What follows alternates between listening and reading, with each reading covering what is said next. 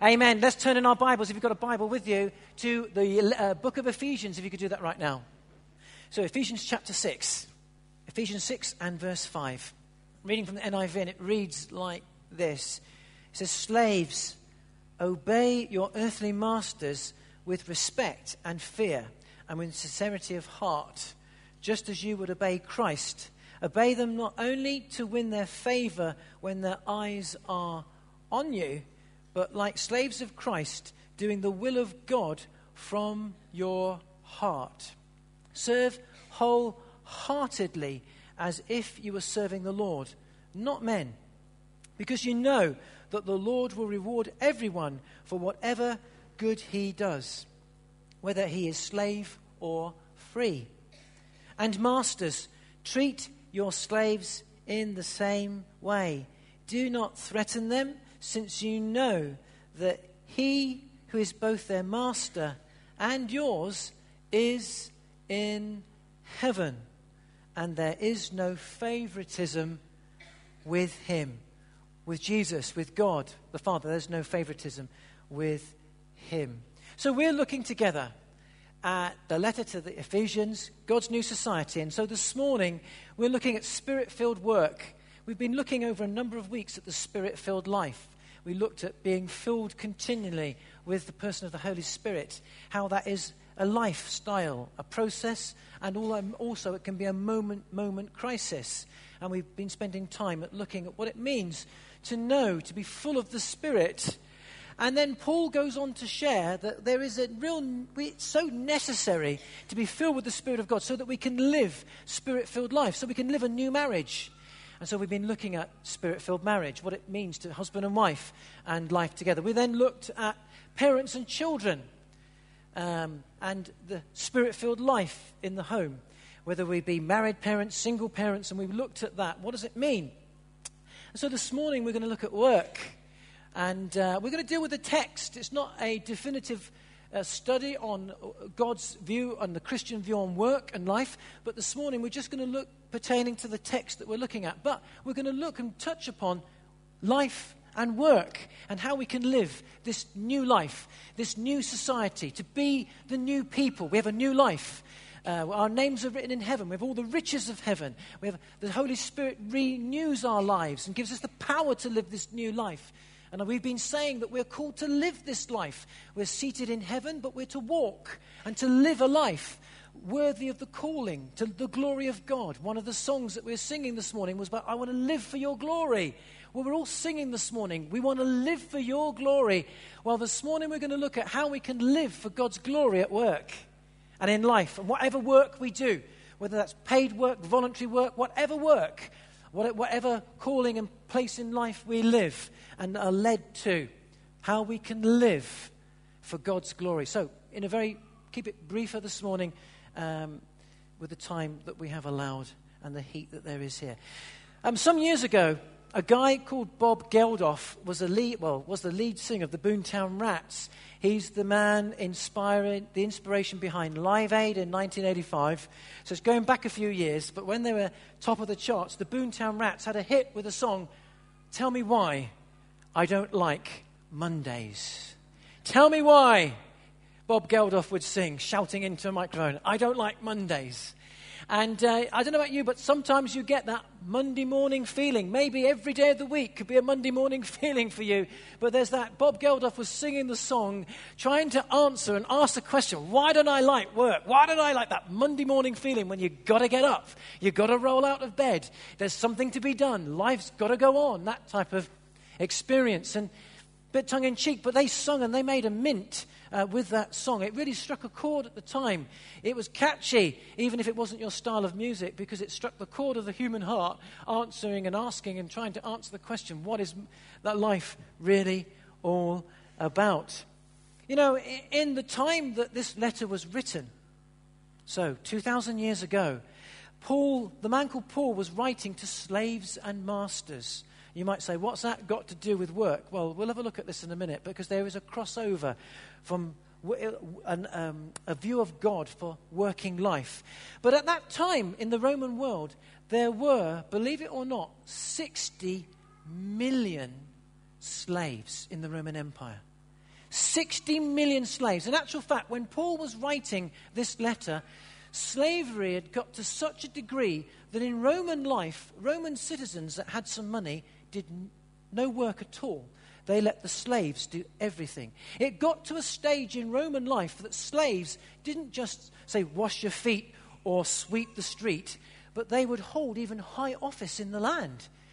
Major jobs, even major um, uh, places in state and in life and in government. Some major posts would even have slaves. There would be in the judiciary, perhaps. You'd have people that would be um, in political life, people that would write your letters for you and w- would even run your whole household on your behalf.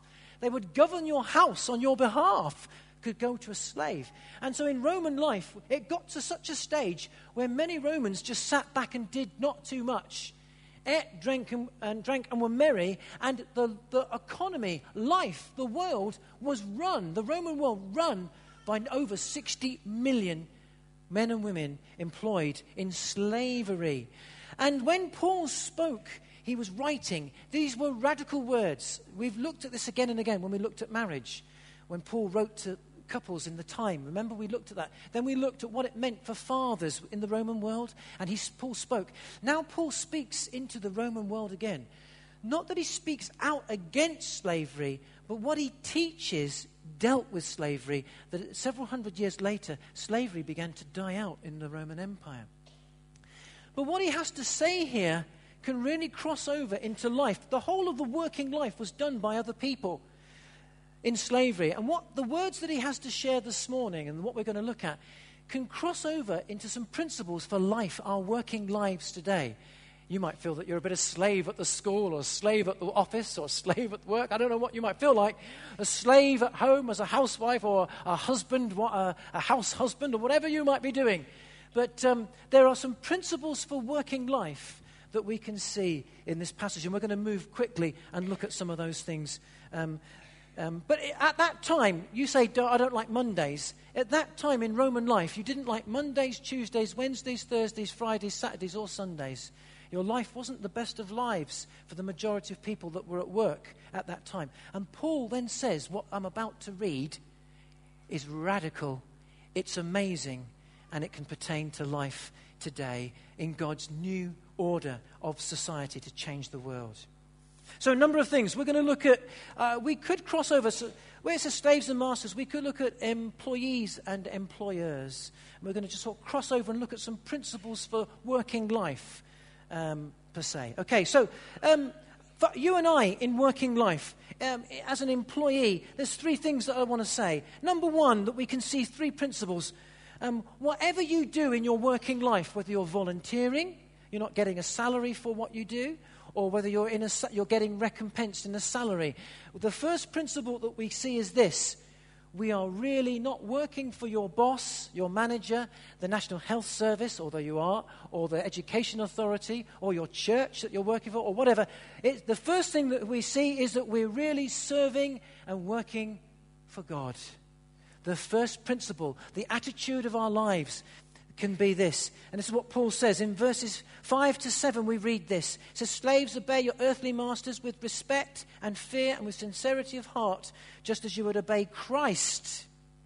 Verse five, six, obey them not only to win their favor when their eyes are on you, but like slaves of Christ, doing the will of God from your heart. Serve wholeheartedly as if you were serving in the Lord.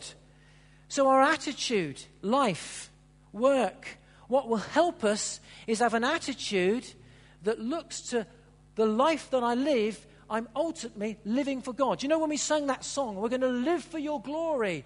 This is a really practical way because Paul said, now live a life that's worthy of God. And that song that we sang this morning, we want to live for your glory. One of the ways that we can live for God's glory is to work with an attitude that says, yes, I'm working for my manager. Yes, I'm working for my salary. Yes, I'm working for the health service. Yes, I'm working for the church. Yes, I'm working for an education. Yes, I'm I'm, I'm a mum and I'm looking and I'm my family, or I'm a dad giving my life. We're doing it for yes, my family. Yes, your boss. Yes, for a salary. But I'm ultimately doing it to glory, to give glory to God, to live for God. And Paul says, have that attitude. It will transform. You know, when you have that Monday morning feeling, I'm living for you, God. I'm living for you, God. He's speaking to slaves. He's speaking to people whose lives are sold to their master. And he's saying to them, live with an attitude of living for God's glory. Now, he says the same thing to the masters. He says the same thing to masters, which is radical as well. But first of all, for you and I. So our attitude, our heart, you know, it's been said that your attitude will determine your altitude. Your attitude in life, your outlook on life. That's not psychological babble. It says, have this, have the mind of Christ. Be transformed by the renewing of your mind. Romans chapter twelve, verses one and two. Have this mind, have the mind of Christ. And so our attitude says, with your whole heart. The idea there is the heart and attitude is, I'm living for God. I'm doing this for you, God. It will help you getting grumpy. When you are grumpy and you're feeling grouchy and you're feeling bad and you're feeling your boss isn't looking after you, and he might not be or she might not be, and your job isn't going the way that it should, and you don't get enough money or you don't get recognized, and you might not get enough money and you might not be recognized. And those things probably need to be put right, and we don't doubt that. But the attitude that Paul says is this. First of all and foremost, an attitude, the new society, the new life. We want to give God glory, that we are living for God's glory. Why does he say that? Because we believe in the Bible, it says this. The earth is the Lord and everything in it. Everything is God's. The whole earth, the world. I know that we work for earthly masters. Of course we do. I'm not a fool. But we live it and work it in an attitude. This is why in the early church, some of the best slaves were Christians, because they lived for God and gave their best for God. And so many Roman masters said, give us those type of slaves. They're brilliant people. There was a different attitude. And it will take courage. It will take energy. It's going to take real desire to live for God, because sometimes you can have a bad day. Tell me about it sometimes. But we're living. And the attitude of heart that Paul says, so, so for all of us, an attitude to work as a Christian is, I'm doing this for God, doing this for your glory. And so he can say there some, some qualities there that he says, if that's the attitude, if we're going to live, I'm living for your glory, I'm living for God, I'm doing this for you, God. Of course I'm doing it for others, but ultimately I'm answerable to heaven. Every single person on the face of this planet will ultimately appear before God. He will resurrect the living and bring before, uh, before him the dead, and bring before him the living, ultimately to face him. And so we say that we live for him. That's, now, to do that, we need the Holy Spirit. This is why Paul says earlier on, be filled with the Spirit, because you'll have a day when you don't feel like that. You'll have days when you'll feel in complete opposite to that. When, particularly when someone's not recognizing what you do, perhaps, but God sees your heart and your life. Now, we'll go on and we'll see. But he says there a number of things. And therefore, with that attitude, he says then, um, um, respect your master, respect your employer. Um, it goes on to say, with sincerity of heart, and do this with all your whole heart. Do this wholeheartedly. So there's a number of qualities there. If we live for God, these, if we if we have an attitude that I'm doing this for you, God, I'm having a Monday morning feeling. Tell me why. I don't like Mondays. But then if we have an attitude to live for God, he then says, have these qualities. This will, will make you the best employer, employee ever. He says this, respect. Have a respect. Just honor them. Give them honor, even if they're not very honorable. But give them honor. Be sincere. Be real. Be truthful. Be honest. Do well. Don't, don't, when their backs are turned, he says, when you, whether they see you or not, be consistent. Give your very best. Sincerity, he says that there. He says, go on, say, it, says it, be wholehearted. In verse seven, it says there. The translation means this, do this with all your heart. You've heard somebody say, put your heart and soul into this. Put your back into it. Put your heart and soul into this. Sometimes, yes, that's what the, the understanding there. The New Living Translation says this, of that, serve with enthusiasm.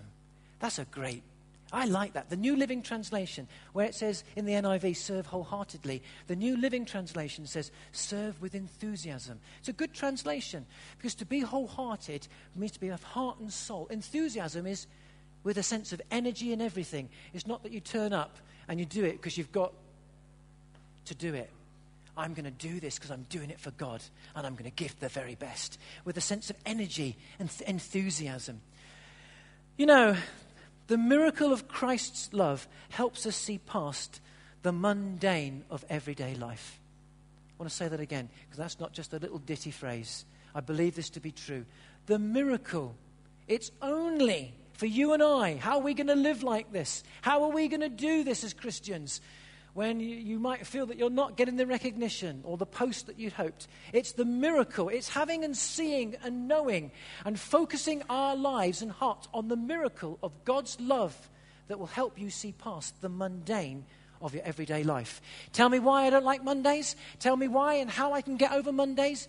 See the miracle of Christ's and God's love in your life to help you see past the mundane of today. That's going to take energy, faith, devotion to say, God, I'm going to see you. I want to look to you. It's not a case of, well, I'm just turn. I've got to. I've got to do this. It's a job. I've got to do this. So whether you're in local government and authority, sweeping the streets, and neither is better or lesser than the other, but it doesn't matter what we do. We do it all to God's glory, and we give everything and give our whole lives to him, and we don't just wait until we're seen to do that. That's the first thing. Second principle is this for you and I, is um, doing a good job is the will of God. We see here that doing your job well and doing a good job and giving your best, that's the will of God for you and I, whether we get paid or not, whatever we give ourselves to work to, family, home, life. Doing our best is the will of God. It's not a case that I just cruise. Or it, it, we read there in um, verses six, says, obey them, your masters or your boss, not only to win their favor when their eyes are on you, but like slaves doing the will of God from your heart. Work, serving, giving, living, it's the will of God. It's the desire of God for our lives. You know, Christianity knows nothing about the sacred and the secular. Some people say, you know, I'm working in a secular job. Uh, others will say, well, I'm, I'm, I'm going to, I would much rather work in a, uh, a sacred. I'd rather work in the work for the church and it be holy. There's no such thing. Everything is working for God. In actual fact, in the Christian world and life, there's the distinction between the sacred and the secular. Uh, we make everything holy.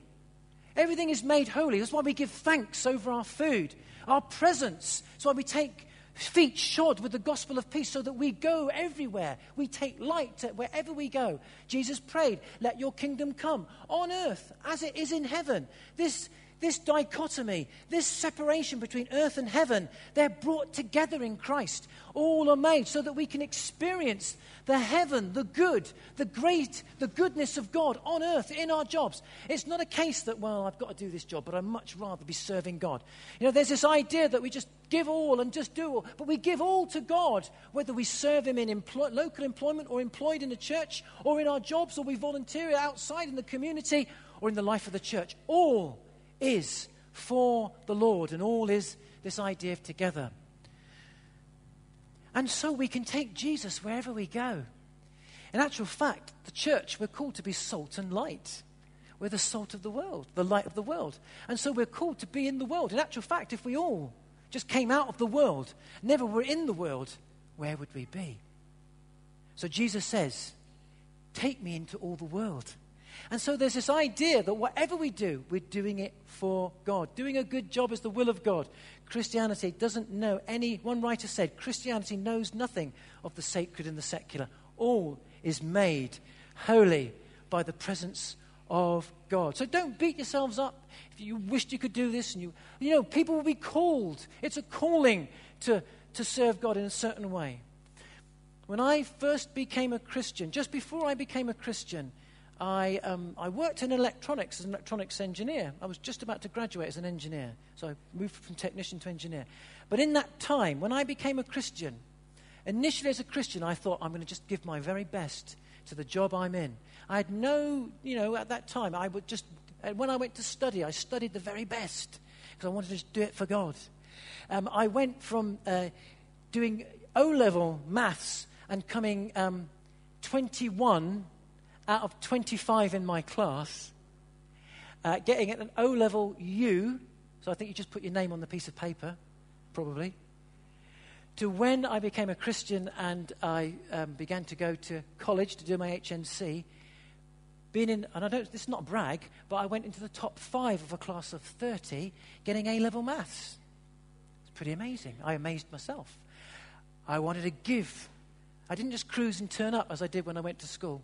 I wanted to give my very best to God. And I'm not saying that, but you just give our best in whatever we're called into at that time and in our lives. So, third thing that we're called to. So, we see there that we're serving God and we have an attitude that doing a good job is the will of God in whatever you're called to. Thirdly, as, as employees, for you and I, we, um, our reward is of God. He says in verse eight there, the Lord will reward you. If you don't feel right now you've been recompensed as you should be, you're not given the promotion that you'd hoped, not, no one's actually patting you on the back as you should be, and it's good, we need to be affirmed. We, we're encouraged by this. This is what Paul says will encourage you, because those slaves that weren't getting the devotion that they hoped, Paul encourages them, says, look, do it for God. Do your very best, and remember this, that God will reward you. God is the rewarder of his people. We've got to get hold of this. Because sometimes even in Christian life and in church life, we say, oh, no one sees me. And perhaps nobody does, but God will reward us. And he says there in verse eight, if I can see it, because you know that the Lord will reward everyone for whatever good he does, whether he's slave or free. God will reward you. God is the rewarder of our lives. It will help you not get all beaten up and twisted and cynical about life and church and your boss and your work. You're the rewarder, Lord. You reward me, Father God. I do this for your glory. And um, there's a story of a missionary. And this missionary couple were returning from Africa. And um, it was around about the time when President Roosevelt, these were an American missionary couple returning from Africa back to America. And they came by ship many months back to America. And President Roosevelt had just been returning from America as well. He'd been on a hunting trip shooting in, Amer- in Africa. And uh, when Roosevelt arrived at the docks, in, uh, wherever it was in New York, there was a fanfare, red carpet. The crowds were out to see him. Uh, this mission, little missionary couple, they arrived. Uh, nobody saw them. Nobody greeted them. They had their two beaten-up cases. Roosevelt was uh, escorted to a, a great reception at the biggest hotel. This couple went to a little uh, B and B um, where nobody actually saw what they were doing. It's a true story. And uh, the, the, the, the missionary husband said to himself and said to his wife, where's our reward? Roosevelt's been shooting animals in Africa, and the whole world has come to see him.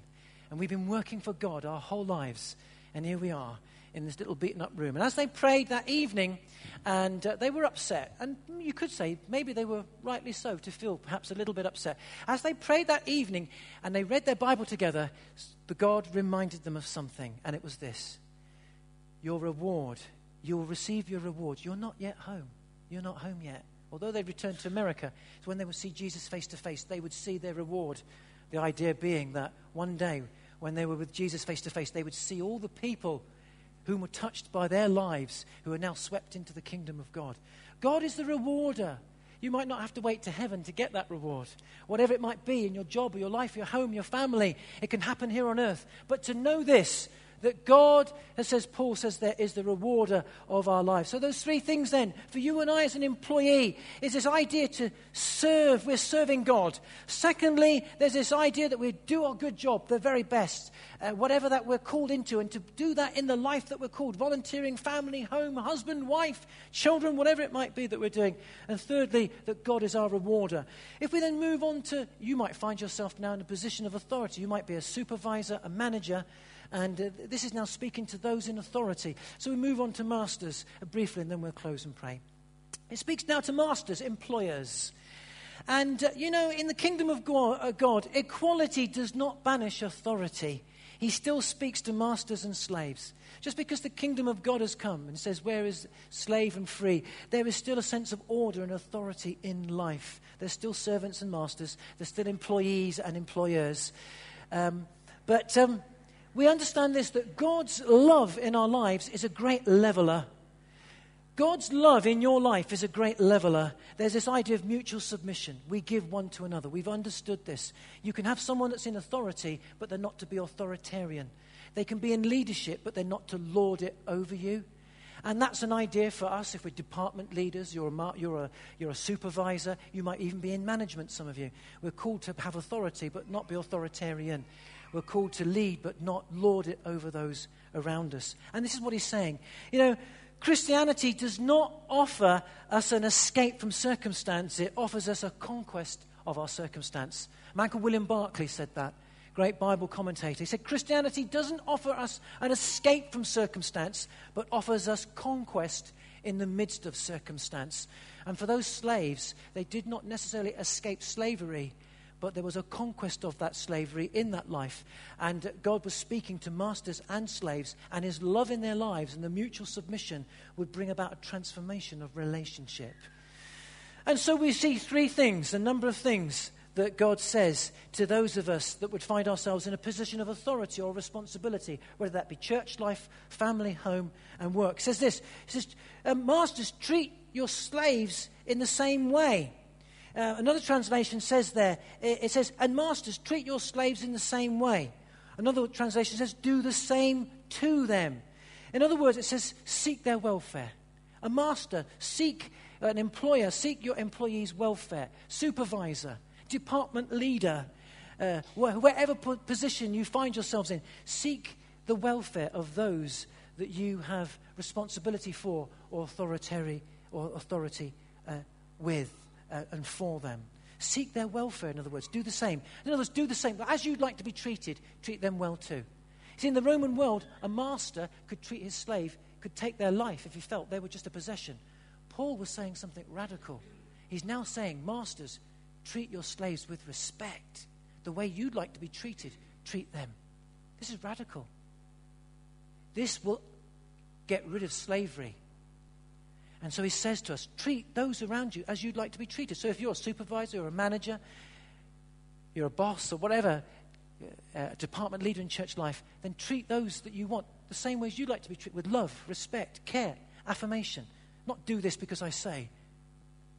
If you want respect, treat those around you with respect. There's no privileged authority here. Don't take those around you for granted. Uh, we have leadership, but we don't lord it over them. And that's what it's basically saying there. Second thing that we see is this. So treat those around us with a sense of respect. Second thing he would say to those that would find themselves in authority is, um, he goes on to say, treat them the same way. Do not threaten them. Don't threaten. It's the same thing as what he's saying to parents. If we, but we looked at when he said parents, it says, do not um, overbear on your children or provoke your children to anger. It's a similar thing that Paul says. Don't threaten them. He's basically saying don't be overbearing. If you have a position of authority at work, don't be overbearing. You've got to get the job done, but there's a way of doing it with respect, with affirmation. Of course, things have to be get done, but don't threat. Don't use. Don't use your position of authority as a power trip. And that can happen in church life. You can have some church leaders that can be overly authoritarian. But there's a way of getting things done. And this is what Paul is saying. Be careful how we use the position of our power. It's far better to affirm, to encourage, and to get things done than say, you've got to do, I want you to do. I mean, obviously things do need to get done, but there's a way of doing it. It's what Paul is saying. And thirdly, so don't threaten, but affirm. And thirdly, um, observe this.